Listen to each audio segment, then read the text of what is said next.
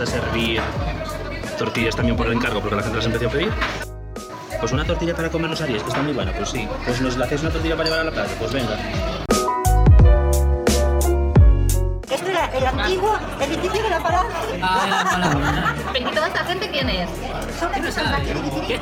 Ah, Aquí tenemos la famosa tortilla con nombre propio de Paz Shoulder.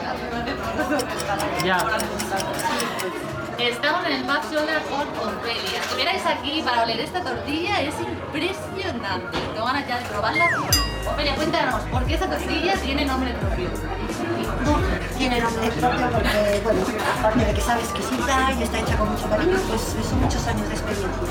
Trabajo diario, experiencia y al final sale todo con cariño y amor. Exacto.